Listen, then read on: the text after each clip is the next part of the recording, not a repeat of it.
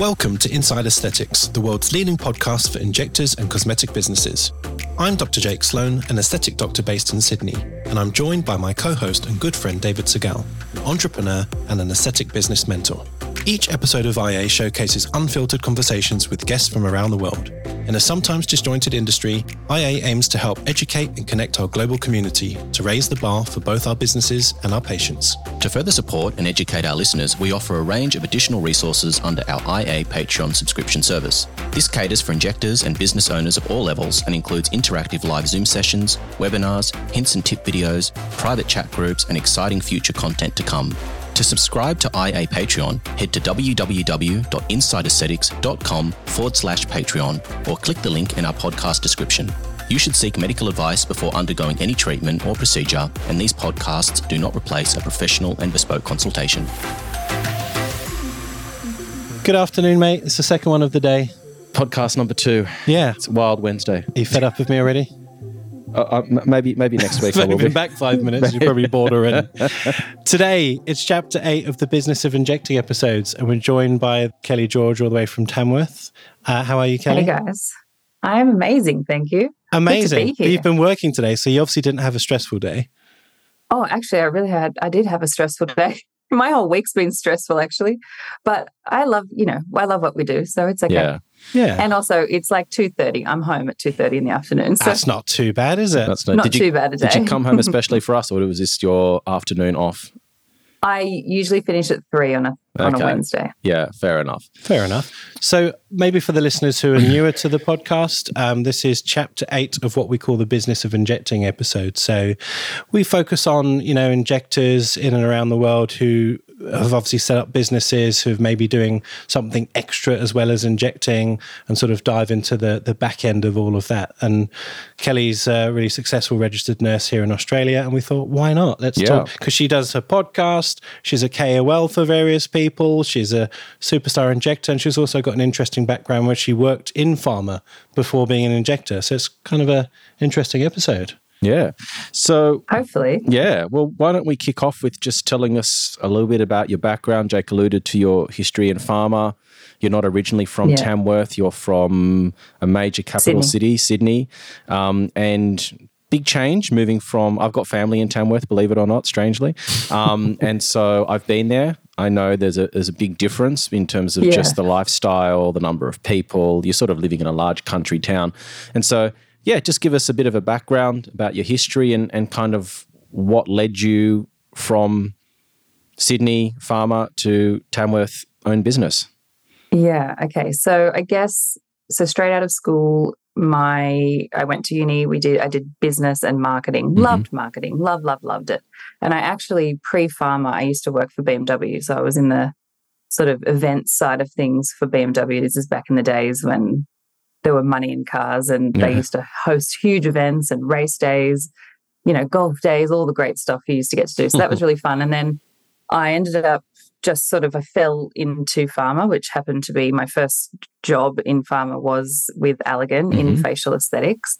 And I was there for about five years, worked in the marketing side of things. And towards the end, I sort of started helping out with the training side of things. And that was at the time when we were just getting up and running the new sort of online program for nurses and doctors who wanted to become injectors. They had to kind of pass that online course. Hmm. So, you know, as much as I absolutely genuinely loved the marketing side of things, I, I found that I was more and more drawn to the clinical and I kept trying to find ways to be involved in the clinical side of things. And then I sort of had this, oh, it was an amazing event. It was oh, what the old Cosmotex. I don't know if Yeah. you remember them, Yep. Jake, but yeah, back in the day, the big event was Cosmotex. Um, and we had that, and then we had one over in New Zealand. I can't remember what that one was called. And my job in New Zealand was to look after the famous Dr. Arthur Swift Mhm. and you know run around, get him anything you need, make sure he was happy, make sure his wife was happy, do all that sort of stuff. And the other part of my job, I guess, was to look after the patients that he was live injecting. And so I had this really close relationship with these patients. You would know yourself when you're injecting someone on stage, you have a lot of time with them in the lead up, you talk to them a lot, you really get to know these people. Then they go and get injected, and then you've got a lot of post care stuff.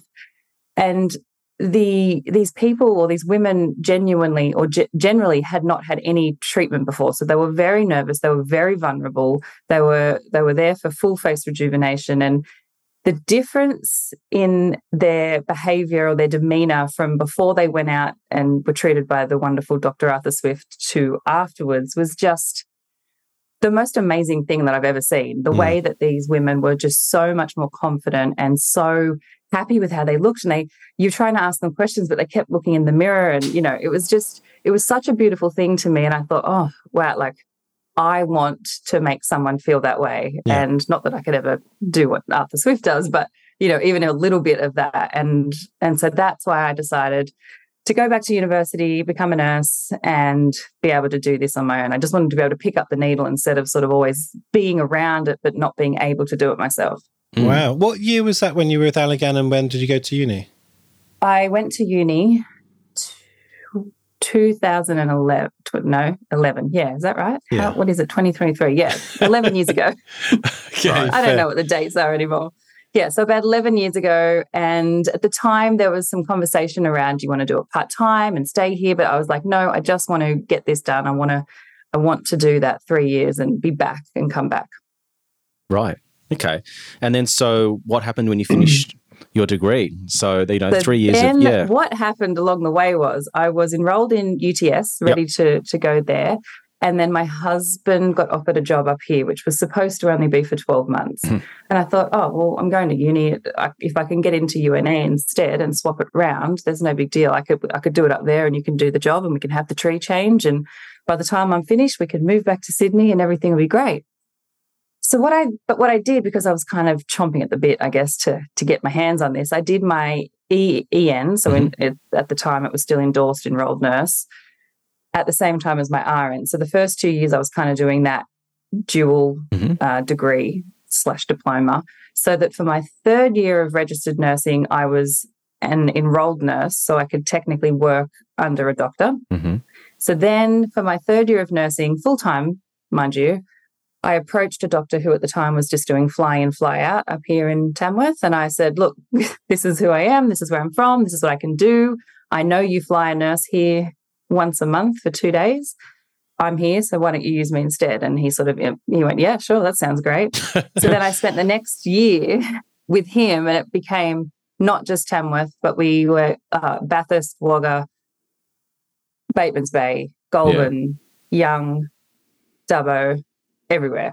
So for that third year of nursing, my life was Monday, Tuesday, Wednesday, Thursday, uni, get on a plane Friday morning, Friday, Saturday, Sunday, working somewhere remotely for, you know, 12 to 14 hours a day. Wow. Can I ask you a controversial question? Of course. What do you think of nurses who go to nursing school now with the pure intention of just getting straight into cosmetics because your background was different. You were immersed in hmm. the industry for you know five years and you, you understood it all. But w- what do you think of that now? Because i think things have changed. Mm. yeah every single person wants to be one. Yeah. Oh look like anything i think if they're truly doing it because it's something that they're passionate about and they're not just on a whim going oh look i think this looks like a really fun glamorous life because it's not let's be real. Yeah. Because it's a hard work and to do it well takes a lot. I think that's fine. But yeah, I think the ones who are doing it for the wrong reasons, which is probably any job anywhere. Mm. That, yeah. But I mean, how do you, yeah. How do you police that? How do you mm. control that? And what about sort of the skill set that you leave your sort of time in hospital doing placement and then going straight into being independently practicing on your own. So, I mean, you know, I've spoken about this on the podcast, and I don't want to sort of paint everyone with the same brush, but I think that, I mean, my partner's been through nursing. She did the same thing that you did. She did EN and then RN. And she, while she was doing EN, was still working at hospital. I encouraged her to go and do anesthetics because she's going to get airway support, emergency protocols, rapid seek, mm-hmm. all that kind of stuff that would, I hope, would arm her with you know, enough confidence to deal with an emergency situation and stay calm in the rare event that it happened. And so I kind of look at people that are coming out these days, mm, you know, talking generally, and I think there's in some instances or a lot of instances there's a lack of bedside manner, a lack of ability to sort of read patient, communicate, you know, know what to say no to, you know, how to deal with a, a vasovagal situation, which could be quite scary, even though it's, you know, mm-hmm. something that can happen no, n- not too infrequently and it should be okay if you know how to handle it. But, you know, some people would freak out. So I guess, you know, to sort of further push on, on Jake's point, you know, do you feel there's potentially an issue with people not having enough basic skills to then go into independent practice? Because as nurses, you're trained to work as a team and under general, you know, in a hospital under like a doctor's supervision or a team of doctor supervision. Now you're sort of in a clinic on your own. Absolutely. So, yeah. So what, what are your thoughts uh, on that? Yeah.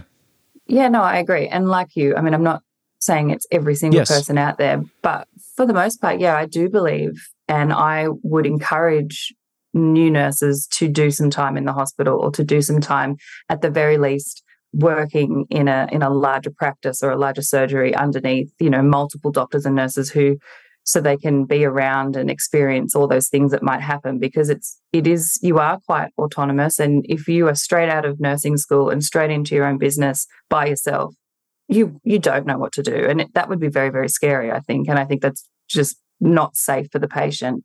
Yeah. So I do think that there needs to be some formal guidelines around how much you've done before you step in and, and now mm. you're kind of the boss really i mean yeah. yes we have to call a doctor and yes we get a script but it is all on me in that clinic and so my nurse who the first nurse i hired after myself she was an icu nurse and i mm literally love the fact that I have a really mm. experienced mm. ICU nurse there because I've got newer nurses who are coming through who have worked with me for a very long time but gone back to uni mm. and become currently becoming nurses mm-hmm. and I think having her there to sort of oversee those things and make sure we we have our safety protocols in place is very very important. Yeah. It's pretty hardcore doing ICU nursing so you've got to have your wits about yeah. you. So yeah. um you came back to Tamworth, or you moved to Tamworth to study, you um, took some person's job and started do, doing all the injecting. And so, so I said that so proudly. Yeah, like yeah, just uh, you know, you got this person doing the and job. I said you I'm should hire me instead. Yeah, yeah. See you later. Um, so what, what what happened after that? So you're working for this doctor doing treatments and now all of a sudden you've yes. got sort of your own business. So what sort of happened in between then and, so and now, I, yeah. yeah. So I spent the year doing that with him. And then I'm not like a huge advocate for the fly in, fly out model. I don't think it's the best thing for patient, mm. um, like long term care, treatment planning, things like that. Uh, so after I actually became a registered nurse, then I we still were living here and we still didn't know if we were actually moving back. But by that point, the kids were kind of in school and mm-hmm. settled, and we were like, oh, now we're kind of Tamworth people. so I was flying back to Sydney Monday, Tuesday, Wednesday, and working in a large clinic down there under sort of a team of doctors and some surgeons so that I could get my skills up basically because I was technically straight out of university and didn't actually work in a hospital. So mm. I didn't want to open my own clinic immediately. I wanted to have some of that that mm. time. And you you kind of just want to be able to see how different people inject. I mean everybody takes a little bit from somebody and creates mm-hmm. their own version of what works for them but i think if you don't if you don't watch lots and lots of people inject how do you do that and how yeah. are you a really thorough injector without all that knowledge mm-hmm.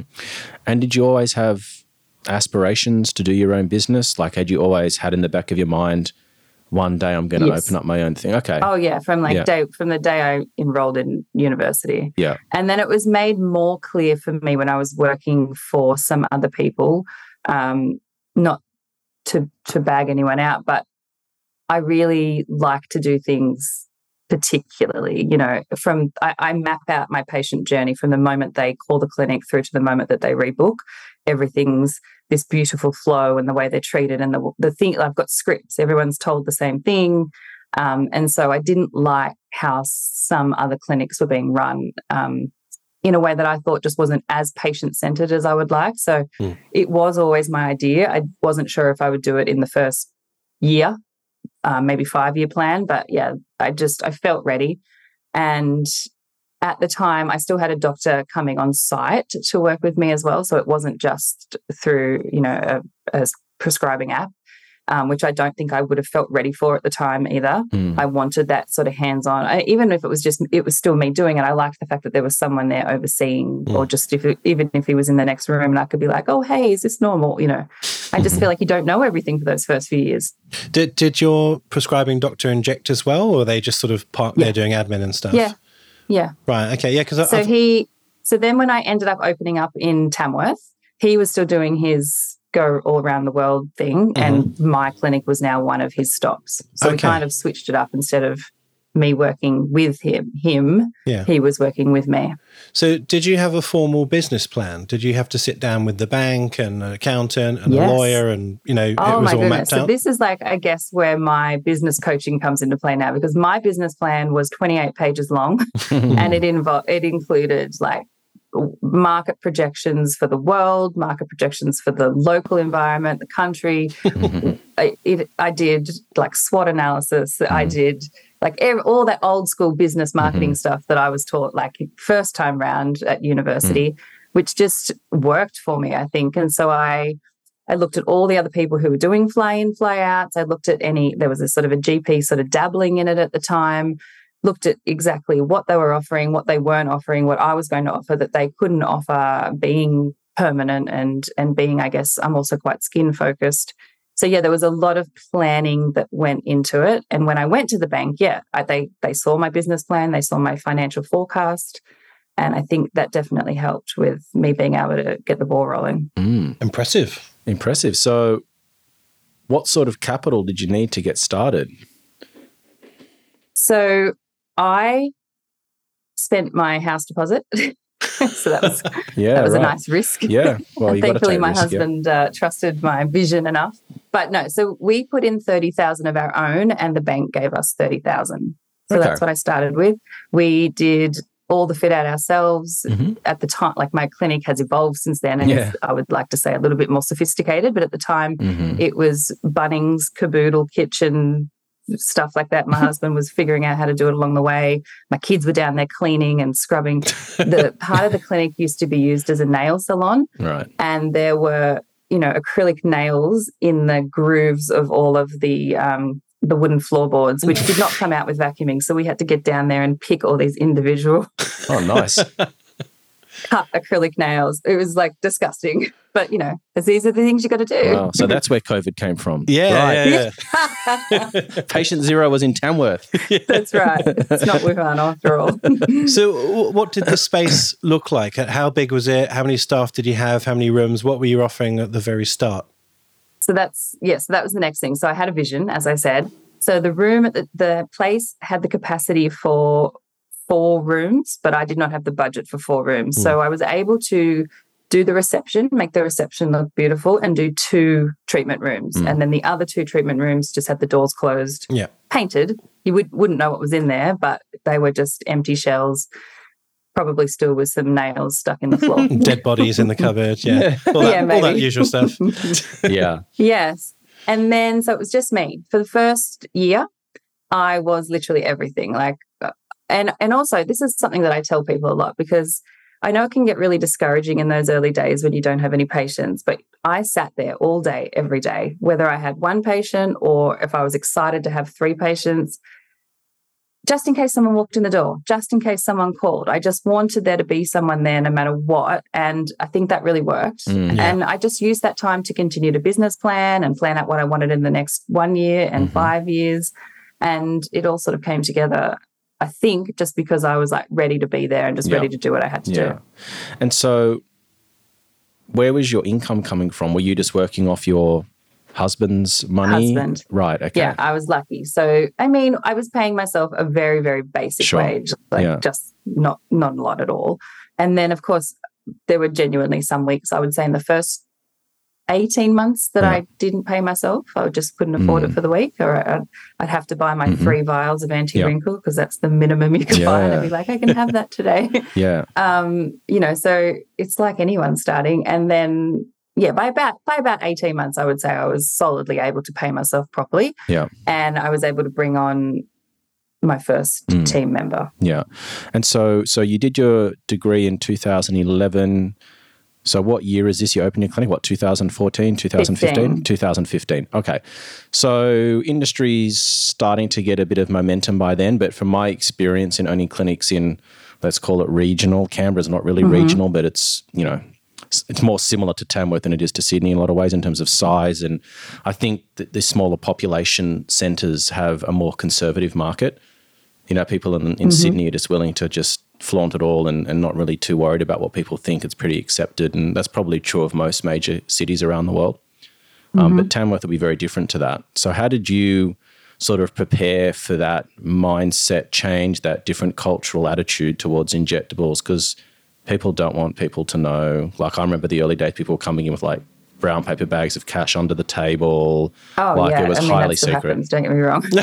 so, my I was very conscious of that. So I specifically chose a location not on Peel Street, Main Street of Tamworth, as you mm. would know in regional mm-hmm towns there is a main street and everybody knows that main street. So uh, we're kind of off the beaten track, yep. not beaten track. We're one road off, but not the, not the dirt road. Yeah. but we're one road off. And we, at the time, there was someone else above us. Yeah. I've now taken over the second floor. So the whole building is mine. Oh, but yeah. at the time, someone else was above us. So you had to walk into this little alcove and technically, if someone saw you walking into the alcove, you might be going to us or you might be going upstairs. And I think that helped right. people feel a little bit more confident about walking in there. Yeah. In terms of the money that people were willing to spend, I think from like, even though I said my clinic has evolved and it definitely looks more sophisticated these days, I did set it up from the get go to kind of have a Sydney feel and a, and a big city vibe to mm. Because from my i guess experience doing the the rounds of the regional towns people still want it. And people people in tamworth without us or without me were traveling to newcastle or traveling to mm-hmm. sydney. You know these people live on farms. Their kids are at private schools in sydney. They ha- they're down there often. So it's not that they don't want the treatment and it's not that they're not prepared to spend the money. It's just that they I, I felt that they wanted to get that experience that came mm. with going to a city clinic. And so I tried to give that to them as well. And so from the get go, I have tried to position myself as the premium choice and the premium option. And we will, we, we don't sort of discount. We don't, I mean, I never really have any kind of discounts other than one day a year on our birthday.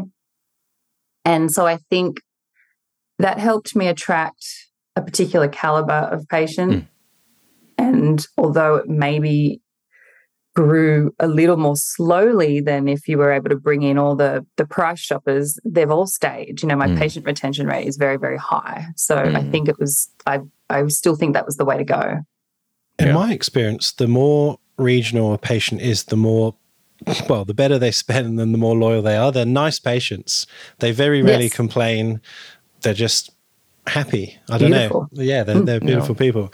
Uh, what, what do you what do you specifically do? Walk us through your customer service and your experience because we, we hear about it a lot and i think every clinic is different every everyone has their own idea of what what premium or what nice hmm. feels mm. like so do, do you do anything specifically on your patient journey or that's in your entrance or how you welcome people or you know what do you do to make people feel special we have, look, we do have a lot of, I guess I like to call them touch points before and post treatment to just, and I think that's important. If they've, say, let's just say, for example, they've booked in for a laser genesis and this is the first time they've ever had a picogenesis, we, we will contact them. We will actually send them a little 10 minute video of what it is like, mm-hmm. what it looks like before and after, what the treatment, and a bit of an explanation. And I think that's really, they really like that. They really enjoy that, particularly the ones that are very nervous. Yeah. And particularly the ones who have heard all those horror stories about mm. laser. You know, they think they're going to walk out looking like, you know, Samantha Jones in that Peel episode of Sex and the City. You know, they sort of don't know. So that's really cool. We, you know, we have little things like, um, you know, we sell the beauty chef. So we've got the beauty chef mm. there as a sample when they get there. And also, I think the person on reception is very, very important, particularly in a country town, because everyone kind of does know everyone. And even yeah. if you don't know them directly, you know the group that they're from and you know of them. And so our receptionist is actually phenomenal at knowing sort of where everybody sits in the world. And she can have that little chat with them that is not too much and not like invasive or any kind of sort of privacy issues. But, you know, how is you know, I, how was the the ladies' day the other day? You know, that sort of stuff. So I think that's really important because I'm not from the town, and uh, anyone from a country town or a regional town knows that unless you've lived there for 20 years, you can't even say that you're a local at all. And so I'm I'm certainly not a local of Tamworth. which I think serves me well because then in the room, they're not afraid to say what they want. And I hear all the inside bits because they know I'm not connected to anyone outside. But for that welcome, they want to feel like they know somebody. So I think that's been really helpful for us as well. And then we, you know, obviously like like a lot of great places, we really spend our time on the consultation and there's a lot of conversation around treatment planning and you don't need to do it now but what about this in the future? There's a lot of um, before and afters and there's a lot of i talk a lot about the science behind aging not just and and not in a too in-depth way but in a you know this is what happens as we age and this is why you're seeing this and all it takes is to say something as simple as oh you know have you noticed that maybe your makeup sits in those lines and those lines look a little bit worse you know, when you've got makeup on, then if you don't, they're like, oh my God, yes, I totally, you know, and then you can explain why that might be the case. And then, you know, they've got that trust in you. The other thing is we're very big on not selling. We're, we're a non-selling selling, if you know what I mean. I don't like that you have to buy seven products. So for all of our patients, we try to pick, if we are selling them products, we try to pick that one product at the start when they're in their initial consultation that we know will will change their skin mm. and then they will trust us and they will love us and they will come back and ask what else they need. I'm, I'm not about here's a pack of five and you have to have that. Mm. Yeah. It's a contentious point, isn't it? Because there is an element of the industry who are very sales focused, who um, they're mm. sort of more re- more recent additions to the industry, but traditionally nurses are carers. They get into the nursing profession because yeah. they want to care and look after people and they're taking care of real world illnesses and conditions and injuries. And so that transition into a want based service, which this is. I mean, I know there are some therapeutic applications for injectables, but for mm.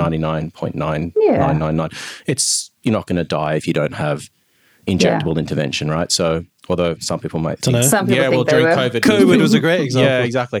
so, I mean, and, and you sort of touched on a great point, which is selling without selling. And this is something I talk to my consulting clients about a lot. And when I had, you know, teams of nurses working for me over the years, it's that education piece and being confident and forthright enough to take the time to educate the patient, to connect with them, really mm. understand mm. what they want, what are their drivers, mm. and just genuinely tell them what you think is in their best interest. Um, and not sell. So as you said, it is not selling sell. without selling. So how do you sort of, how did you initially grapple with that? I guess maybe a little bit different because you came from a different background initially. You didn't come, you know, through you know long many years in the hospital system you knew this is what you wanted to do so how, mm-hmm. how do you well, what advice would you give to injectors who potentially because i think it is the missing component with a lot of practices especially now when we're moving into a, a time in this space where the industry is maturing we're moving into a consolidation period in this space and if you're not on your a game you're not going to be successful i mean i think this industry was relatively idiot proof um, up until the last sort of mm. you know maybe three to four years depending on where you are in the world and it's tightening up now. You really need to be ticking every box. Nothing can be left to chance. You really need to know mm-hmm. what you're mm-hmm. doing. So how do you um, well, again, so how, what advice would you give to injectors that are sort of struggling with that component, and how do you sort of coach that to your team? So you mentioned you've got some nurses coming through now who've been with mm-hmm. you for a little while. Um, yeah, just talk yeah. to me about, a little bit about so that. So I think for me, the answer is that, that, there was a two, there's two sides to it. So first of all, and I know this probably sounds a bit cheesy, but yeah. genuinely speak, I, I really hand on heart mean it. I was never in this for money. So yeah. for me, when I was recommending something or selling something, and I, I'm known for saying no, like ju- genuinely known for saying no, but uh, uh, if, I wouldn't ever offer something to them if I didn't think it was going to work for them. So the results for the patient and the patient satisfaction is my number one priority. And if I earn some money from it, then that's great because I can have a house and go on a holiday, but and eat food, probably more important than the holiday. But yeah. you know what I mean? yeah, yeah, yeah. Um, and then the second thing is I have my philosophy and my tagline that I actually trademarked is science, not marketing gimmicks. And for me, because I have that marketing background and I understand the marketing world, I really wanted to always make sure that every single decision I made in my clinic was based on science. So mm. if I do not sell any products that are not really heavily backed by clinical data, mm-hmm. I don't offer any treatments that aren't very heavily, uh, you know, nothing I bring into the clinic is just because it's kind of a trend or a fad or like I want to see it working and I need to see it working on me. And then I need to see it working on a few other people that I know before I'll even consider having it um, in my clinic. And so I think purely because everything now that I can offer and everything that my team can offer, because that's what I've brought in, will work for the majority of people, provided that you're, I guess, prescribing the right Mm. thing for the skin condition. I don't really have any fear that people are going to be dissatisfied Mm. because I know it works. Yeah. And so I think, you know, people, know, you know, if you're setting up your clinic and you're thinking about what skincare you want to sell or what treatments you want to do, you just have to not. It's very easy to jump on the bandwagon and be like, Mm. "Oh, such and such has got this, and it looks really cool." And Mhm. and you know, a lot of device companies are getting celebrities in to talk about it, and you know, you could easily fall into the trap of going, "Oh, well, it must be really cool then, and I need it because then I can put Kim Mm. Kardashian on my page because she had that." and Elle Macpherson had that, you know, that sort of stuff. So I think as long as you you shut out the marketing and you look at the clinical data and the science behind something, then you know that what you're selling to your patients is going to work. Yeah. Because science is science, right? Yeah. And so in terms of training your new staff, is this something that you sort of drill into them from from day one? Yes. Yeah. Yes. I mean, we have one particular staff. She's been with me for a million Yeah, years now okay. and she's wonderful. But she sort of came from more of a model where they had to sell anything and everything. And we had to kind of go, no, no, no, that's Hmm. just no, we don't we don't work that way. Yeah. So you did a business plan for the bank, and really all they're interested in is can you pay back your loan? How often are you going to do it? How soon are you going to do mm-hmm. it? And if you can't, how are we going to get our money back? So that's really all the bank cares about, right? So Yes. what I want to know is how far has your business plan gone beyond that? So in terms of, I'm not going to ask how old you are, but I'm assuming you've probably got a good, you know, 15 to 20 years left in your career at this sort of pace, Mm-hmm. depending. You know, you've, you've got kids growing up. I'm sure grandkids are, you know, 15 yeah, you, know. So there, there, there'll be a point Grandkids. at some I'm only point, at some 43. point, at Excuse some point, hey, hey, you never know. Um, at some I mean, point, no, you don't, but yeah, please I mean, not yet. at some apparently grandkids are easier than kids. Apparently, you can hand them back when you've had enough. Yeah. Oh, I don't know. Not if my son was having one. I don't know. But I guess the, the point I'm trying to make is at some point you're going to Yeah. want to reduce your workload. You've built a business, a legacy, and so how far have your plans and thoughts gone towards, or what does the next stage look like? What if I want to work less? How do I? Do you want to expand into more locations? Do you want Mm-hmm. to potentially look at selling the business at some point? I just know if your staff are listening to this, like I don't want them freaking no, out. These- no, it's my baby. Never. Yeah. Uh, yeah, no, I do. I, I definitely have plans. I've Yeah. got I've got sort of a one and a five year plan, and the working less thing is probably the hardest Yeah. part. I mean, any business owner will tell you that, right? Yeah. You you you work your butt off to get it to a certain point, but then everybody wants you. yeah. So I've been working hard on on that. I am very very fortunate that I have this succession of student nurses Yeah. who have worked with me for many many years who will be sort of coming through uni at different times and so I will have that time I will have the time to sort of train them up and get them to where I want them to be. Mhm. Uh, I also have my two other very highly qualified nurses who work there as well. So I am at a point where I'm able to travel a lot more Mhm. and do the speaking events and the things Mhm. that I've started doing in the last two years. I also next year will I am planning on setting up a second Ooh, Clinic? There you go. North Coast. Yes. So we're currently looking for locations and just trying to kind of find the perfect spot and the perfect place. And then I will go between the two. Mm. And probably the plan is to work my butt off for another 10 years and kind of get the second location to the to the spot that that the Tamworth location is currently at, Mhm. where, you know, I could step out if I really wanted to, not that I want to. And then hopefully for another maybe five years, do a week here, a week there. Yeah. But, you know, things are running without me. Yeah. Excuse my ignorance. Where's the North Coast? What you be looking like Ballina? What are you talking about? How far? Yeah, like somewhere between Byron and the border. Yeah. Okay. Okay, So northern New. South Wales on the border between Queensland and New South Wales. So Hmm. okay, so that all sounds great. You've got some great staff members. Um, inevitably, if you've set up something successful, there's going to be more successful people coming into the space. What's your plan to hold on to your staff? I mean, I'm sure they really love you, right? And, and they love working Yeah, they there. do. But what's your what's your I- retention strategy for them? Yeah, so I talk actually get asked to speak a lot about team culture because Yep. anyone that's ever been to my clinic kind of walks out of it going, "How are all your teams so beautifully happy and wonderful?" And I invest a lot of my time every year, like deliberate time and money into uh, team morale. I'm very big on our team, so we have uh, every year at the start of the year, we have something called the Rose Gold event, which is our team event. Mhm. And there's a couple of components to that. One of, one of which is I take them out and we do all these amazing fancy things. So Mhm. if you think about a group of people who have grown up in a regional town and are young still, so they potentially haven't been able to travel the world yet and see Mhm. some of the things that maybe I've seen. I and then I'm putting them in my clinic and saying, but we're the premium service, and I want you to treat all of our patients like you know this is the best they'll they'll ever get. It's very hard for them to understand what the difference might be between something premium and something franchisey, maybe. I yeah. don't know. Yeah, sure. So, so I take them to hatted restaurants. We stay at five star hotels. I Mhm. want them to see what the service difference is like between a pub meal and you know aria or something like that Sure. you know so where where the waiter is there before you even think about the fact that your wine needs filling up that sort Yeah. of thing so Yeah. that then they understand how cool that feels so that's that's one component which of course that's just a perk you know you don't really Mhm. you're not going to get that if you're working for yourself and then the other component of our Rose Gold event is that we sit down and we talk about goals and we talk about not just business goals. Mhm. So, for example, if someone said, Look, I really want to do this course this year, I really feel like that's where I can develop and that's what I'm interested in, for sure, go for it. But personal goals as well. So, and personal needs because people are not always only financially driven. Yes, of course, it's important, but Mhm. there are things in people's lives that are, im- are just as important to them. So, for example, I have one nurse and her husband is a fly in, fly out, or he- he's not always in town. Mhm. So, some part of the time he has to work away.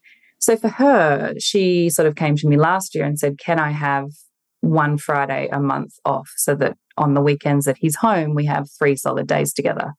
Absolutely. Of course you can. So, but if I hadn't had that conversation with her and hadn't known that this was an important thing in her personal life, mm. how would we be able to support her in that way? So, yeah. so every single year we sit down and we do that at the start of the year. And of course, we're very supportive throughout the year. And I, I just want them to feel valued all the time. And I want them Mm. to feel challenged all the time. So I don't ever really let them get to a place where they feel like they'd be better off somewhere else or better off by their own or Mhm. a place where they feel under challenged. Mm. And what happens if there's a Kelly George in your team that has aspirations to have their own business one day? Are you willing to support that? You, I would you, support. I would support them. You know, Yeah. I feel like I have the type of team. I, I do. I truly do feel like I, at this point I have the type of team where if that was really their aspiration, they could they could, would feel like they could come to me and tell me that that that was their goal, and and I would help them achieve it. I really Yeah. would.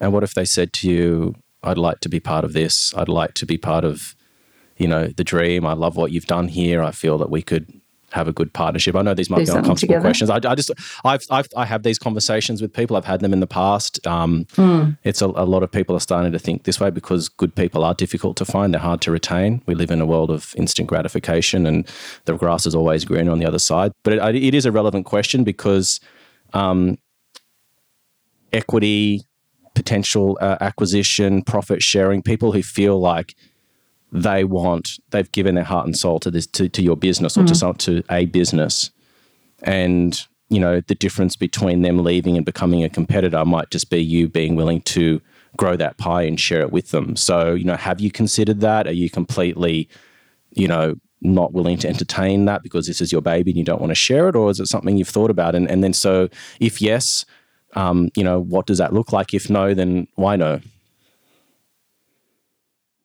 Oh, that is a very very difficult question. I look. I haven't thought about it before. I think I'd be open to entertaining it Okay. with the right person. okay. Yeah, it's a trust thing, isn't it? Yeah. Yeah. So I know I, I know I pressed you on that. I, I, it's just it's something that I'm talking to a lot of people around the world at the moment who've got businesses and they've got these, you know, everyone's got you know not all but most people have some superstar in their team and there's always that fear that one day, you know, they're going to walk Yeah. out the door not because they don't like you, it's Yeah. just because well, you know, if you've done it, why can't I do it? And so Yeah. that that often comes up. So that, that's kind of why I asked the question because you have done it so well, and I'm sure you've got some some people that you just yeah. would never want. No, I would definitely entertain it. But I also like really think, and I know that this is such a big thing, everyone wants to go on their own. Yeah, could we have the conversation around like not everyone has to? Like, Yeah, can't we pay people really well Mhm. and look after them really well and be a team? yeah, And I mean, to be perfectly honest, my nurse probably gets paid more than me at the end of the month because of her bonuses. Yeah, yeah, sure. You know, when you Yeah. own a business, you pay yourself kind of what you need to survive, but Yeah. you want to you need to put it all back in. You know, I have I have a million dollars worth of devices in my clinic Yeah. because whenever Yeah, it's profit crazy. goes back into.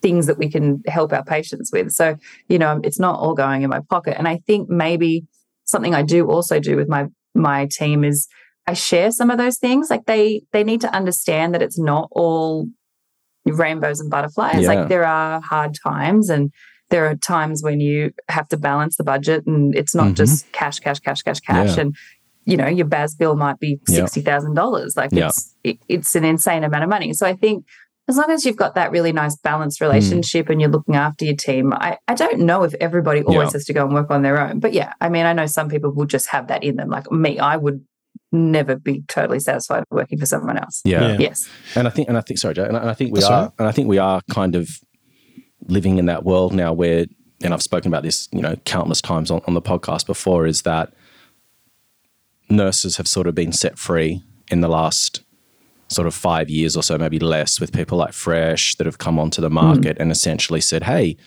um, now there's an easy way for you to work independently. You don't need to work in plastic surgeon." You know XYZ's office. You don't need to work in a chain clinic.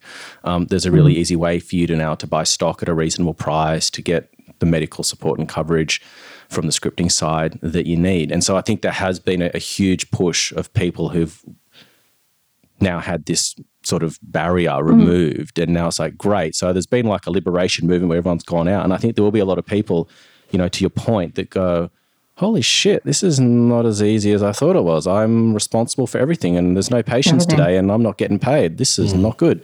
So I think there will be. Yeah. I mean, yeah. So, like, to your point, do you think? Sorry, I shouldn't be interviewing No, you. you but can go for it. Like, You're a do you podcaster. think- hit, hit me. Yeah. That you know, over the next few years, if more and more nurses are just constantly going Yeah. out on their own, we're going to end up with a nurse in every Yeah. corner, and no one's going to be doing well. And at some point, we're all going to have to go. Oh, maybe maybe we need to collaborate Yeah. again and be back in the same place so that we can Yeah. actually build a decent business. Yeah. I, I think. Oh, go on, go on, Jake. Well, I was going to ask a related question, but more clinical. So, when you have nurses reach out to you from maybe uni or maybe even before uni, you say, "Hey, I'd love to get into this and and and work with you, or or can you train me?" How do you approach that? Who who do you select? And and do you have like a formal training pathway? How do you decide someone's competent? All that kind of stuff. I don't do clinical stuff. I do more business stuff. Okay. Mm. My only real rule is I don't, for conflict of interest, I don't um, take on any mentees that are within a two hour radius of me Mhm. because that would Yeah. be kind of stupid to give them all my secrets and then they could set up down the road. Yeah. I have like quite a big area that I draw patients from because we are, you know, I've got people that come from Armidale, Coffs Harbour, Dubbo, Mm. Coonabarabran, you know, big, big Gunnedah, big circle of people. Um, so I'm here to support and sort of help people as much as I can, but I also don't want to give all my secrets away to someone who will open up in Tamworth. Mm. Yeah. Um, but clinically, no. I mean, I I don't want to be responsible for like because as you say, there's no like formal way for me to Mm. qualify somebody. So if someone wants to shadow me and watch what I'm doing for the day, you know, we talk business and they can watch what I'm doing and go, oh, is that how you do it? Yes, of course. But you know, I haven't certified you as uh, able to do something. Yeah. So then, at what point do you then maybe take on a new nurse who can inject for you if you don't sort of imprint your own way of doing things? Oh, okay. So people that actually work for me. Yes. Oh, yeah. So they, so, okay. So they will learn exactly what I do clinically. right. I will, of course, have them certified, but like through Fresh or, you know, uh, Allergan. I'll, I'll do all the, I'll send them wherever, anywhere they need to go to actually be formally certified. But oh, yeah, no, they will learn exactly what I do so that then it's kind of, uh, they're able to replicate it if they've got my patient, if I'm away or something, you know, or even just, you, you want the same results coming out of there, basically. They need Yeah. to be Yeah. able to assess the face but they also need to do things the way I do things, which is, uh, you know, we're natural results advocates. If the patient, Mm. you know, is hell bent on being frozen, you know, we will agree. But for the most part, we're about giving people subtle natural results. Mm, Yeah. yeah. What are some of the most difficult business challenges that you've had to deal with sort of since you opened? And so, you know, a lot of people listening to this, you know, all around the world sort of you know we get asked this. I get asked this question a lot. Um, it's spoken about a lot in our in our in our Patreon group and, and challenges and how to overcome them. So, what what are the the biggest things that you've had to sort of deal with and, and sort of learn from it? And you're happy to share those with us? Yeah, I mean, I assume most people talk about team Yeah. staff Mm-hmm. as one of the things in the early days. So I'm a, I am you've probably picked up. I'm I'm an extremely giving employee Mhm. employer. Mm-hmm. I, I want them to feel valued I, and I tr- and I trust people are going to do Mhm. their job. In the early days, I definitely, I mean, I've had someone steal a significant amount of money from me that I just did not even like. Wow. I mean, it was Cash. it yes, but not just but like not just that. So go to bank cash, but not all of the cash got banked, but it made it was able to make it look like it was products products being sold to friends at discounted prices but actually not at discounted prices and the rest of it going in the pocket stuff like that. So very very clever over a long period of time that just i didn't i, I didn't in a million years wouldn't have thought it was happening. It was pretty upsetting. And so after that i kind of took a long hard look at myself and thought am i am i doing something wrong? Like do i need to be a bit more harsh? Do i need to be a little bit different and then i and then i came to the conclusion no obviously i need to be a little bit more over these things but but i like who i am as an employer i want to be the type of boss that i am i just need to make sure i've got the right people around me and Mhm. so i think for me it was trusting my gut from the start. You know, the first person you have to let go, you hold on to for a lot longer than you should. The second person, you get there a little bit quicker. The third person, you're like, sorry, you're out. So, you know, it was that getting used to, to to going, this is not gelling, this is not working. I'm sorry, sorry. And then now I've got, you know, this team of 10 people that I just love to death and we all work really well. And, you know, I, I would trust all of them pretty much with my life, truly. So Yeah. yeah, I think the the team thing to start with. Interestingly enough, and I don't take this the wrong way, but I think in the early days, one of the hardest things before things like Fresh existed was dealing with the doctors that came into. I had I've got I had three people who doctors who had to come into my clinic and dealing with the fact that they would see that I was successful and doing very well and they wanted more and more and more of the pie every time they came. And so mm. the the original contract and the original deal that we had just you know they started doing less and wanting more because they just saw what was happening. But you know that was all me. I was building it. These were my patients. They were coming to see me and essentially they were there to sign a piece of paper and go yes she could she knows what she's doing kind of thing. And so you know fresh for me was something that was just so uh, like I just it, it was like from God sent for me because I was like, okay, I don't have to deal with these people coming in and just you know wanting more and more and more and more of me Yeah, when they weren't doing anything. They were just upset that when they went back to their own clinics, it wasn't doing as well as mine. Yeah. That they had a gun to your head. yeah, yeah, but they had a gun to my head. Exactly. Yeah, pretty much. Exactly. Okay, so um, getting good at, at terminating the wrong people, um, you know, Identifying robbers. identifying thieves. Oh god, we could share some stories, Kelly. I've got some. I've got some doozies to tell you. Um, hiring people. I've always struggled with this. I've been through all of the processes. So tell me the last three things you did in your last. Show me a, an example where you showed like all those stupid cliche questions which tell you nothing mm-hmm. because you're effectively meeting their PR agent when you 1st sit mm-hmm. down with them. So what's your? I mean, I've I've developed my strategy over the years, which is I'll take you out. Let's have a coffee somewhere. Let's talk about life. I don't care what you know. I Yeah. care who you are.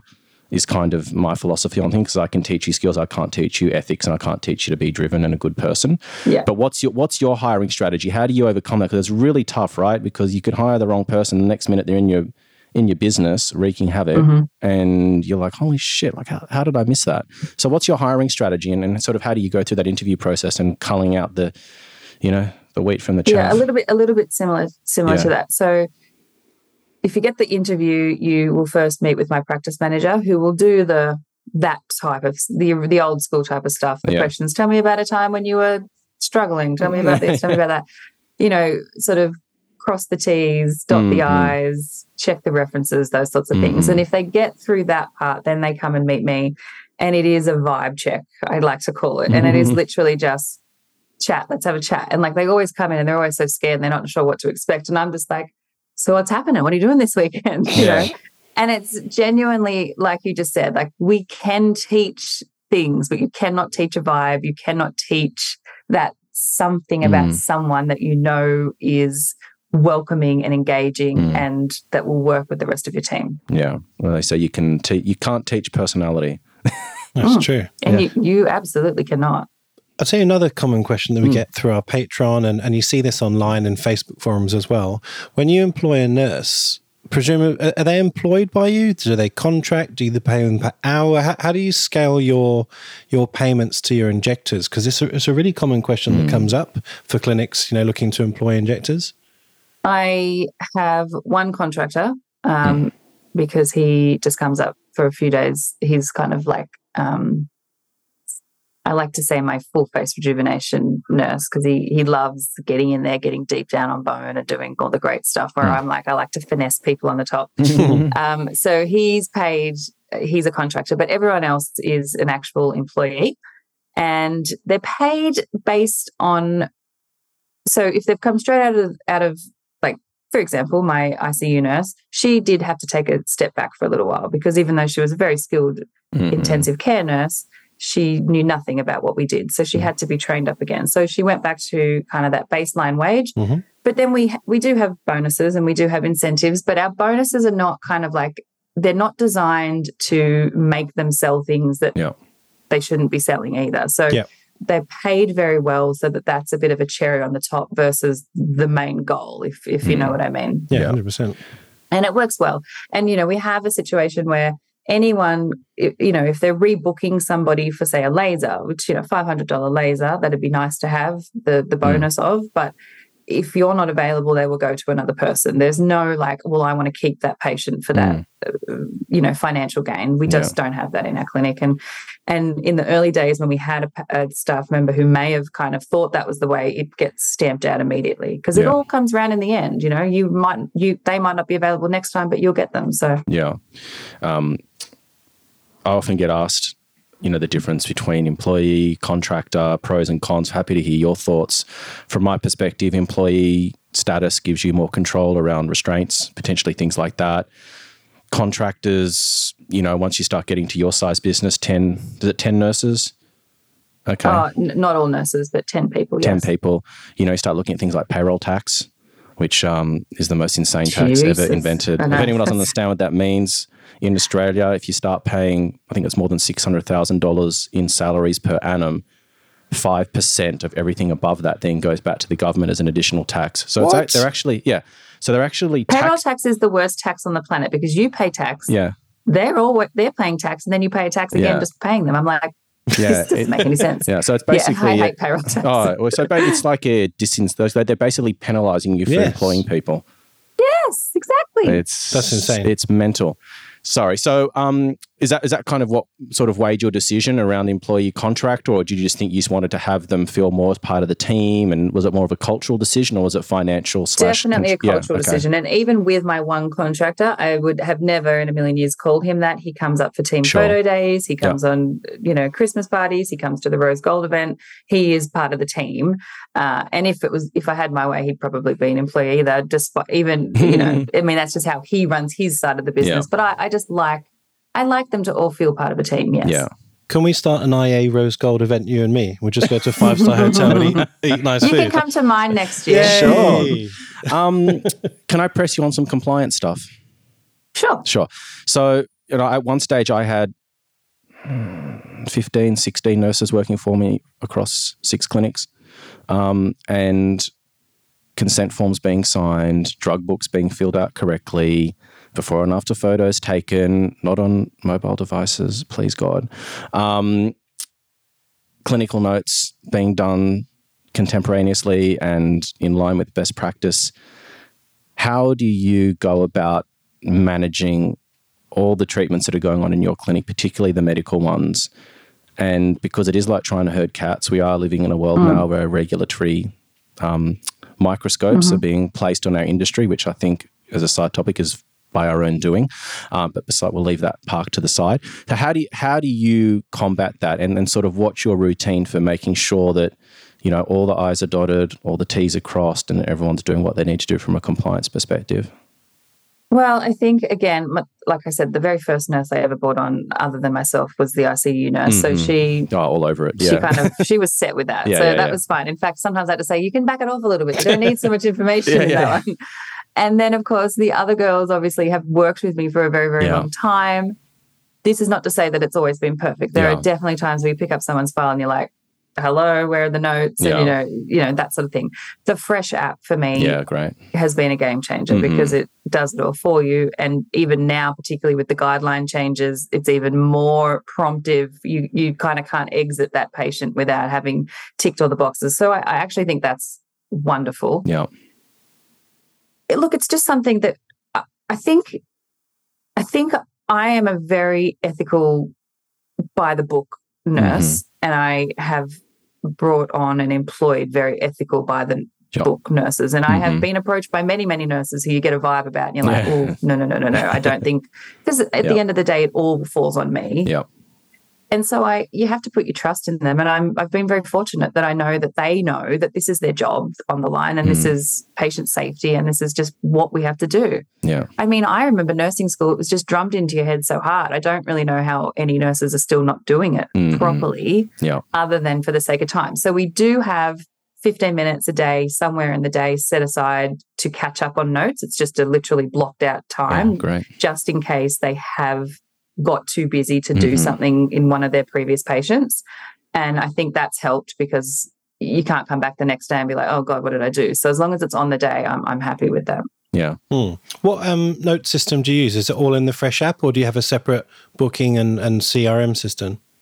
We, the, it all goes into the booking system, which we use, which is Simple Salon. So it's not like medical, medical. Yeah. And I'm extremely old school and I have every client has an actual paper folder. No, and I my love it. goodness. and I, it's out the back. My Kelly, no, stop it. But you should. No, it, I've got a safe. It's my my clinic is an old bank, right? So there is a massive walk-in safe out the back, and yeah. it is full of wow. files that are locked up, obviously. Yeah. And I just, I love it. Every time a patient comes in, I've got everything that's ever happened, and I've got notes about if they had a holiday or if their son yeah. turned eighteen, and I just know everything I need to know. Yeah. I can't remember everyone's things. yeah. Do you think you'll ever move to a paperless environment? Oh, I know I'm supposed to, but I just no. Yeah, I mean, because you could always just draw a line in the sand and say from 2024 onwards, everything. From the first of July. Yeah. Oh, you are. But there's so many things that are not. So this is the thing. So so many of our patients come in for laser hair removal, yeah. tattoo removal, just laser genesis. Yeah. Eyebrow tattooing, a, a million things that they see the other yeah. injectors for. So, how do we keep everything together in one spot when the non injectors don't have access to the apps uh, that we're recording the other stuff in. There's there's systems now where you can compartmentalize certain privileges and accesses. So if you look at systems like Pabau, for example, I think Columns as well. There's a couple out there that have been specifically designed for this industry, mm. okay. um, and they're pretty comprehensive in terms of. And we can have a conversation offline if you want, but yeah. Um, there are systems where you can, you know, you, there's an app. They can you can give people certain restrictions from if they're at home or whether in the clinic certain yeah. people like they don't have the access to alter notes. So there's lots of things that can be done now. But anyway, well, I can yeah. tell you more about that later. Yes. Um, okay. God, I have so many more questions. Go on then. um, so in terms of treatments that you decide to offer, you said you offer skin treatments. You've got a million dollars worth of, of lasers. So Devices. yeah, so you you know you are you are maybe it's a crude phrase. You know, you're being a, a, a, a lot of things to a lot of people. Mm. Um, and so, how have you made those decisions in terms of which devices? Because this is a question that comes a lot uh, up a lot in our in our private chat groups, and I get asked all the time. I want to get a device. What device should I get? Um, how did you make that decision? And then, sort of, where do you sort of draw the line between, you know, we're a specialist clinic that does these procedures, um, as opposed to, you know, we do this, we do this, we've got, and sort of yeah. Yeah. So I think because, of, and I'm from day one, I have positioned myself and I couldn't afford all of the things yeah. at the start, but skin, I'm all about skin, okay. like healthy, glowing skin. Injectables are lovely, but if I truly believe there's no point in putting filler under skin that's sun damaged, thinning, mm-hmm. yeah. they don't look any better. Even um, anti wrinkle to, to, you know, if you've got, had a lot of people who, when I first opened, who'd been seeing fly in, fly out type people for 20 years, you know, almost yeah. since anti wrinkle first came out. They were in their 60s. They were country women on the farm. Yep. They were sun damaged plus, plus, plus, like beyond. Mhm. And they'd had their upper facial lines treated for the last 20 years. I mean, you know what that's going to look like, right? Like they Horrible, look yeah. weird. It was just, Yeah. and so it was those types of patients where I was like, we need to find a better way for this because we can't just keep doing this. And so I wanted from the get go to have devices that treated all of the skin conditions that we um, we were seeing. And so for me, the first one that was of most importance, obviously, was pigmentation Yeah. because we have so much sun damage here. So we have um, the Enlighten by Cutera, which is uh, 532, 1064 Yep. So pigment Genesis type. and vascular. Yep. So it's treating uh, pigment and vascular lesions. Not the Enlighten. The Enlighten can't Oh. do vascular. It takes away a little bit of the uh, overall redness, but the 1064 is more for the revitalization side of things. And then the 532 is for the pigment. Right. It also, though, is indicated and treats beautifully melasma, which was something Ooh, that up tough. until that point we just couldn't get on top of. And particularly as a nurse led clinic, when we Mm. don't, we can't always have those medical interventions. Mm. I can't prescribe something that they might need, you know, tranexamic acid or you know, any yeah. of those things. Yeah. I had to be able to have something or a way to treat it as best as I possibly could in the clinic. Obviously, I can refer them on to someone if we can't quite get there, but Mm. 90% of the time now we can get there with this device. And what I found with that device, we- I, I purchased it, I saved up. Obviously, I couldn't afford it to start with, Yeah. but I purchased it purely because I, I did my research and I knew that, that there was nothing like that anywhere in the region Mm. nothing that could treat pigmentation the way that this device does. It paid for itself in the first eight months. Wow. There are no consumables involved with this machine. I've had it now for a few years and it is it makes up 20% of my overall income, Wow. monthly income, Wow. every single awesome. month without a doubt. And it is all money in the pocket. And not that things are about money, but that then allowed me to buy other devices Yeah. that I could then treat vascular and I could treat, you know, now I have um, the Xeo. So Yep. it's it's a sort of a multi-platform, but we've got BBL, we've got you know the limelight for for other types of pigmentation, and we've got the pearl and the pearl fractional. Right. So I can really do some like serious resurfacing now on some of my uh, you know older patients who Mhm. or more mature patients who we couldn't quite get there Yeah. with the less invasive lasers. You know, we also have laser hair removal, which was never really a particularly, I was not particularly interested in that, but we did not have any laser franchises here for a very long Yeah. time. And I knew that eventually they would be here. But I thought, you know, if I get this device and I have it for a few years before the, the, the laser clinics get here, I, char- I went onto their website and I copied and pasted their prices. And I thought, I'll just have the same prices, the same device. I will see all this these new sort of demographic, younger demographic, the type of people that would would go to laser clinics, Hmm. and then I will show them how wonderful we are, and they will become our patients. And yeah. you know, I looked at I looked at the figures once, and our conversion rate for the people that came for the first time for just laser hair removal, let it Brazilian underarm type thing, eighty seven percent of them have converted over to injectables now, Yeah. and they're long term patients of ours. So Yeah. even though I wasn't particularly interested in that side of things, it was a very important device for us to have in a regional location because there wasn't anything uh, anywhere else for someone Yeah. to go for that. Yeah. And then the other big thing that you do is body contouring with uh, your truSculpt That's ID. sort of like so my new, brand new. Yeah. So, how and why? Because you know, this is a common question as well. How do you fit body contouring into what is traditionally a skin and facial aesthetic clinic? It, it o- often the patients don't connect the, Hmm. the dots, even though it's aesthetics. They they just kind of think, oh, it's a bit different. It's not really what it's not really what I was thinking Yeah. of. Mm-hmm. So, how did you make that successful?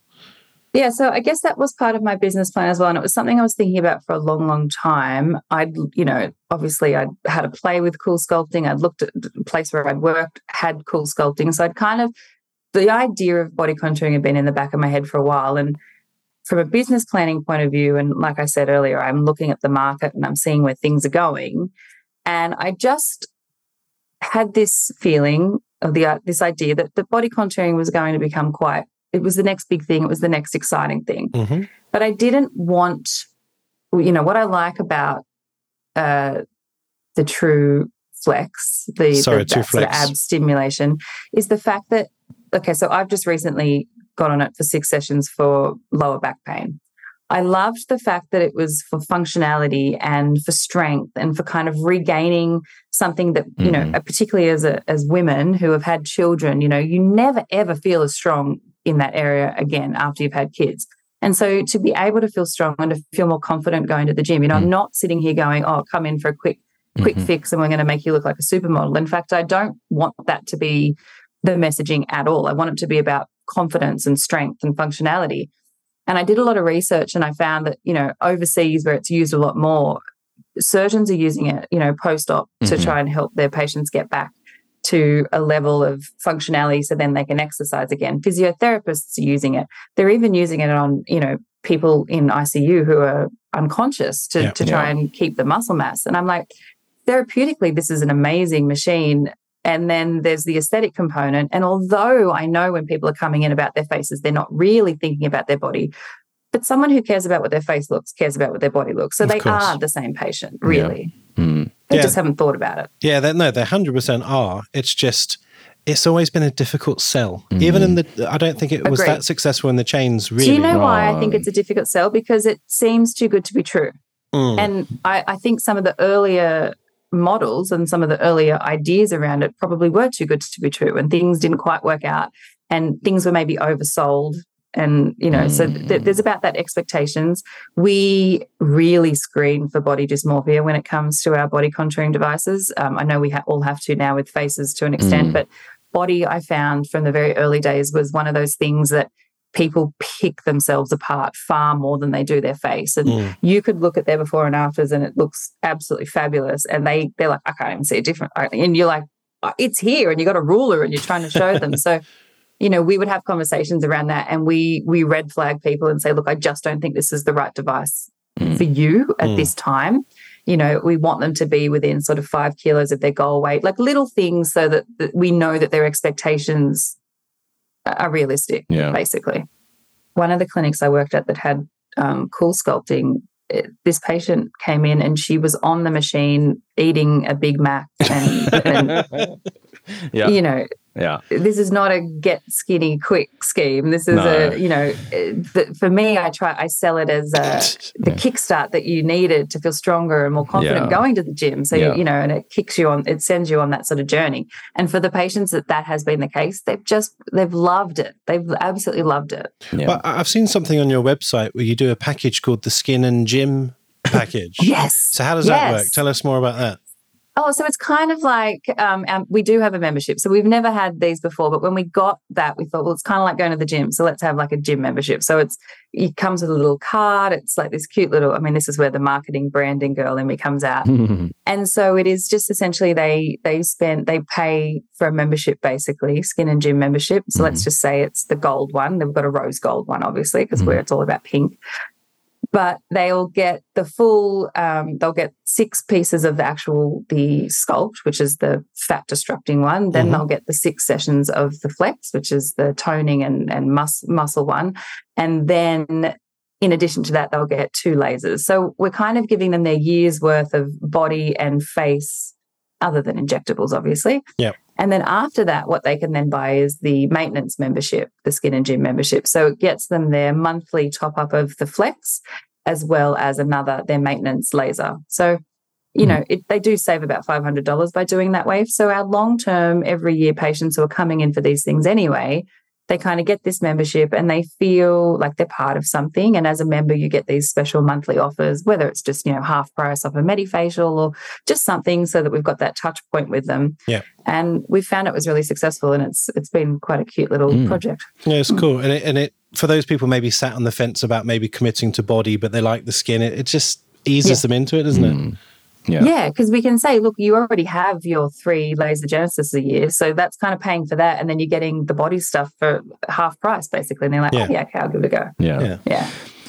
So, how much time do you spend with patients, you know, clinically versus managing the business? How do you sort of manage your time between clinical and business? Because you know you've got a lot of initiatives happening. You're coming up with, you know, clever mm. packages and you know all your marketing and stuff. So how do you how do you split your time? There isn't enough time. Right. That's the honest answer. Yeah, but yeah. look, I would say, I would say, well, I mean, like I said, I do finish at three o'clock. So that sort of last two hours of the day is probably my admin time. But I'm also a big wake up at 4 a.m. and get stuff done kind of girl. Mm. Right. I still see on average like 100 patients a week. So I'm still seeing Jeez. a lot of patients. Mm-hmm. And then all of my idea stuff and my admin time comes outside of that. Wow. What time do you get to bed? Oh, 8.30. Okay. I'm like, I'm good night at 8.30. she's gone. So halfway through the rose gold event, she's gone. yeah, everyone, everyone else is getting drunk. Part when I got to go out with the young girls, I'm like, oh my God, it's past my bedtime. You want to have dinner at 8? What? I know. So um, I think I've grilled you on enough business questions. Maybe let's touch on the on, podcast. The, on the podcast. So Sass yes. and Skin or Skin, Skin and, Sass, and, Sass, Yeah. Started in 2020, done 54 mm-hmm. episodes. How's it going? Like, what was the It's ins- going well. Yeah. So we've just had a bit of a hiatus. Yeah. Because my co-host slash best friend is useless and she won't mind me saying that. Wow shout out to who? Shout out to andy love you. But yeah she knows that you know in terms of the workload it's definitely like yeah, a 90 10 split between the two of us. Yeah. That's funny. And so i that's funny. We're more 95 hey, 5 aren't we? Sure. hey last time i saw jake he actually said that so. Oh, there we go. Oh, wow. the beans now. The truth comes out. Yeah yeah um, no, so we we've had a little hiatus, but basically it was so. This is how it came to be. Yeah. I was in the clinic. I was treating a patient from Armidale. She was, she's in her early twenties, and she came in, and we were doing her normal thing. Like she's she's quite a lovely person, and she won't mind me telling this story. And she said, "Oh, she'd seen some stupid thing on TikTok, and she was like, "What do you think of this?" And like she was genuinely excited, and I think she was about to hit press buy on her phone, and and I was like, "What?" And I was like, show me. And I had a look and I was like, oh my God, that is absolute no, the no, do not buy that. And then, but then she was like, oh, really? And then I actually was able to kind of give her, well, look, look at it like this, and a little bit of science behind why I thought that that was complete nutter crap, and what in fact you would be better off doing if that's actually your problem. Yeah. And so I came home that afternoon and I thought, oh, like that's so cool that I was able to have that conversation with this young girl wouldn't it be cool if I could talk to a wider audience than those people that are sitting in front of me in my clinic? And that's literally how Skin and Sass was born. And I texted Andy and I said, Hey, do you want to host a podcast with me? No context, no idea. Didn't tell her. she was like, Yeah, my God, that'd be great. Again, she didn't put any thought into how much work would be involved. Um, and so that's kind of how Skin and Sass came to be. So it is aimed and directed at consumers. It's supposed to be a little bit of fun. It's mixing, you know, a bit of ridiculous stuff with a bit of science and why maybe you should choose one option over another option. Um, it's it, you know, I, I feel like most injectors should be able to even direct their own um, patients there because it's not. I'm not here to compete and try and steal everyone's clients or patients. It's just about giving real information and not getting it from TikTok. Yeah. Mm-hmm. So you did. I think you've done 54 episodes and, and you're on a hiatus. So, how long have you been on hiatus? What's happening in the background? Six months, but we're coming back. We're, we're recording um, next week. So right. we'll be back on the 27th of June, which is very exciting. And we've got some really, really cool episodes lined up. Here's my little uh, plug for myself. Sure, but we've also got some really cool guests. And one of the great guests that we've got on is an actual influencer who was on a reality show. Hmm. And it's interesting because we often talk about influencers and not listening to hmm. influencers mm. and their advice about skincare. And she's um, really great because she's one of those influencers who, you know, they're all so, they're given everything. Everyone wants to give them free treatment and free products. And she's going to come on as an influencer and talk about, well, yeah, I've tried absolutely everything, and this was crap, and this was great, and this, yeah. you know, so kind of like that other side of, mm. you know, the coin, I guess. To tell us about your workflow of the podcast, because you know we know ours and it's crazy, and and there's a few other injectors who I've seen popping up with their own podcast, and they're all you know slightly different. But r- roughly, mm-hmm. how long does it take you? So if we if we're recording, it probably takes an hour and a half to record, as you know. Yeah, but do, do, you batch your you, episodes because your, your episodes are quite short, aren't they? The the last two seasons, yes. Yeah. So there was a reason for that. The first two seasons, we would it was about an hour episode, and okay. we'd record for about an hour and a half, and then I would edit for probably three hours. Right. Truly. Okay. So to try and uh, sort of fix that problem, and and for myself, and be like, I just don't have that time every single week. We went to a, a more video based but quick and and we were showcasing some of our some of my treatments, but you know, in a more broad sense. And this is how it works and this is what it looks like. So I had one full day of filming and recording the actual episodes and one full day in the clinic recording. And so then the putting it together was where it took the time, but it was a bit more streamlined for me. And so this season, we've kind of taken a bit of both and we're going back to more of a, I guess, a podcast first, uh, video content 2nd Mm-hmm. But we're still doing half of a season in one day and then half a season in another day because I just it's it's so hard. And also she lives in Sydney and I live here. So Right. trying to actually get together for it is rough. And I've got, you know, 16 year old and a 21 year old. She's got younger primary school kids. So our schedules are very off. yeah, no, hundred percent. I trust me, we know how it is.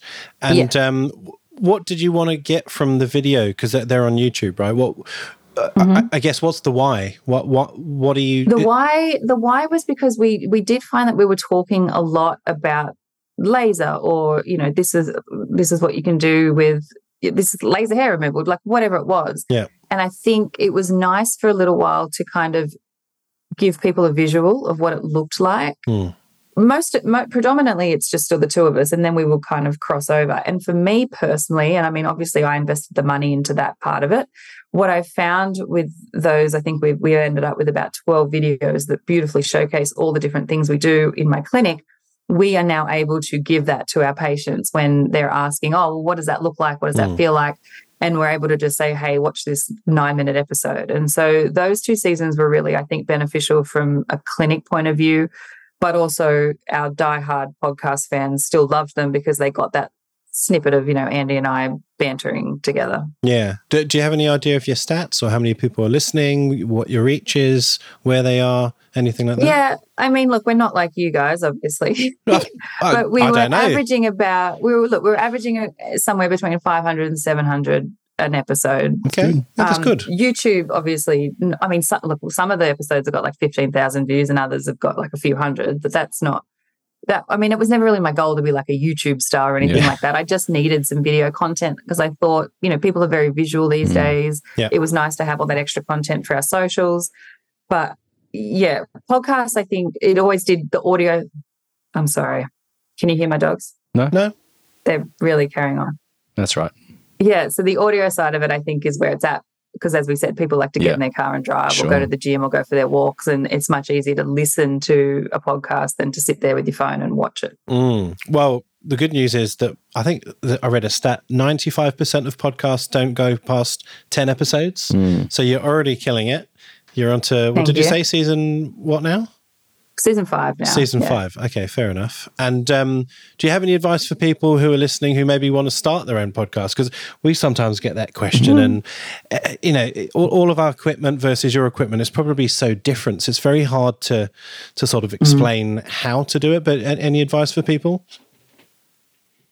Yeah, well, you just need to, I I would say, do your research in terms of the equipment, but in terms of the actual podcast and the content, you need to know that you're really passionate about what you're doing because it is work. It is a lot of work, as you know.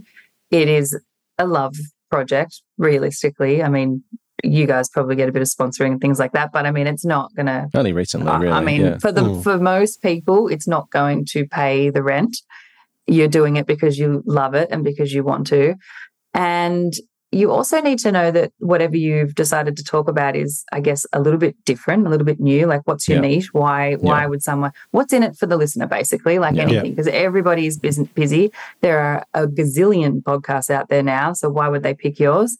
And whatever you've decided to talk about, like, do you have enough for more, than 10 episodes? Because there's only so much you can talk about sometimes. You think, oh, yeah. what else am I going to talk about this week? Yeah, that's awesome. And I guess sort of to sort of finish things up a little bit, um, you obviously do, do a lot of KOL work. You've also got your clinic coaching that you do. So can you tell us a, a little bit about that? yeah. So, clinic coaching came around a little bit organically, I guess. Probably, I would say about six years into my business. Mhm. I started getting asked to speak at different events. Uh, So, starting with Revision and Jan Marini, so some more skincare Yep. brands, because I was in like little old Tamworth, but I was top 10 in Australia for Jan Marini and top five, I think, for Revision skincare. So, I do sell a lot of skincare again because my skincare works and, and people see results and we sell it with passion and I use it personally. So I started speaking at events for them, and then it sort of ha- the same thing happened with my first device, which was a Candela advi- device. So they asked me to speak because of, of I guess, how many people were using it and what it was doing for my business. And then, of course, all of my Cutera devices did the same. And Cutera is kind of where I ended up sitting, just because I love, I really do like Cutera as a company, and I, their devices have just been so wonderful for for my clinic, and and I've got such amazing before and afters that I can share with other nurses and doctors. And so from that, I guess, uh, sorry, and then just to step back a second, I guess with my marketing side of it, and so you know when you you bring in my ability to to market a new treatment and brand it because of my background, it's it's a little bit unique I guess, that I've got both of those things because a lot of doctors and nurses don't really know yeah. where to start when it comes to like marketing. Mm. And so the fact that I was able to kind of speak to both of those things, I, you know, I was getting asked to talk a lot. And so then from that, I found that I was just getting question after question from from nurses who were sort of newish going, I really need your help. And even doctors going, I need your help. I don't know how to do my social media. I don't know how to do this. and so I started helping people out of the kindness of my heart. And then I mm-hmm. thought, okay, this is taking up a lot of my time. I probably need to monetize mm-hmm. this, or otherwise I'm a bit silly. And then it kind of just became a bit of an ad hoc thing. But I found that I needed to streamline it for the sake of my own time. And so I sat down, created a bit of a program and a bit of a, a bit of structure. So I've kind of got social fundamentals. So if you are really good with everything, but you're just not sure what to do on Instagram, the social fundamentals is for you because it's a quick way for us to talk about what you should do, shouldn't do. I can have a review, I can give you some tips, and we can go from there. I can teach you how to, you know, I had one person who just literally needed me to show them how to use Instagram. Like yeah. they just didn't yeah. know. I've got business fundamentals, and that's kind of for the person who who hasn't got any idea about how to structure that business plan or what they might need to do or where to start.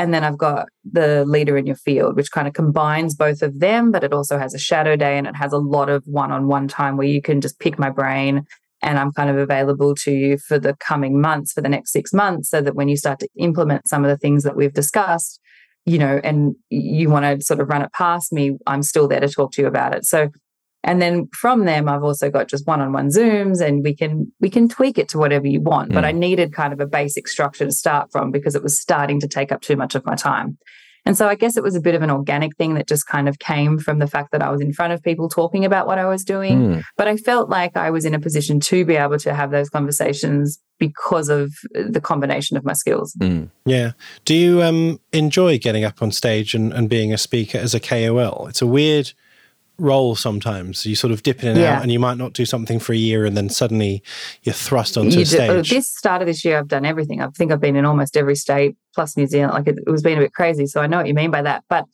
I do enjoy it. I spend. A, I'm a I'm a prepper, so it takes up absolutely. Like I mean, they pay you as you know, but it doesn't does not cut. I mean, if you take in consider all the hours that I spend prepping, yeah. it doesn't come close to covering an hourly wage. And then I sit there and really like I'm almost rocking back and forth in the corner in that moment before I go on, thinking yeah. with the imposter syndrome, like, yes. why does this room of people care what I have to say? mm-hmm. But then as soon as I step on stage, I feel quite comfortable. And then, of course, the feeling of afterwards when you've got this sort of line of people going, oh my God, you know, that's so good. Can you tell me a little bit? yeah. And that kind of reinforces that, oh, okay, they do want to hear what I have to say. And it's a really nice feeling. So, yeah, I, I like it. Yeah. David did his sort of, well, you've done a couple with IA, but you did yeah. your first solo one. yeah, with Merz a few weeks ago. Yeah, I presented at their sort of nurse academy on, on business and sort of my thoughts on what success looks like in 2023 and just you know it's all just sort of basic fundamentals but i guess i was so stuck in my own world for so long i, I sort of really didn't un- appreciate where people's sort of knowledge was in terms of running business so it was part of my ignorance not really realizing and then also just assuming that people were kind of on the same path because I've had like a weird background where I've always been on the business side, but just from being around these treatments for so long, you just sort of absorb it over time. So, mm. like you, fairly unique skill set in terms of just being exposed to all this stuff and and doing business at uni and all that kind of stuff, which wasn't useful by the way. I thought it was a waste of time, but um, but yeah, yeah so, no, I know. yeah, um, no, so it's it's interesting, and I think that you know we are still very much in the infancy. Um, of this industry, you know, I think that we are really just scratching the surface. And, you know, there's some really exciting times to come, probably some tough times to come before then. Um, but it's almost like a form of natural selection. I think people need to really, mm. you know, get their yeah. shit together and start taking their businesses seriously. And so conversations like this with you, you know, the Patreon group that we've had where we've got, you know, over 200 people from around the world now who super experienced global key opinion leaders, people that are just starting injecting and, and trying to build a, a, worldwide community where we just sort of try and lift each other up and learn from mm. each other and share experiences and, and mistakes and and try and I guess pave a new path forward for, for the industry, which has been, you know, a little bit negative and disjointed. And, and so, yeah, it's sort of like the growing pains of, of something new. Yeah. yeah. Thank you, Kelly, yeah. for sharing all of your Thank experiences. You. What was, was it like being chat, on a podcast guys. yourself? Sorry. What was it like being on a podcast, being the, yeah. the interviewed person? Um, it's much easier. oh, really? Just just have to answer some questions. Yeah, that's true. That's true. Well, yeah, we really appreciate your insights. I'm sure the listeners got a lot out of that. Yeah, absolutely. All right. Thank you very much, Kelly. We'll see you soon. Take Thanks, care. Thanks, Kelly. Thanks, guys.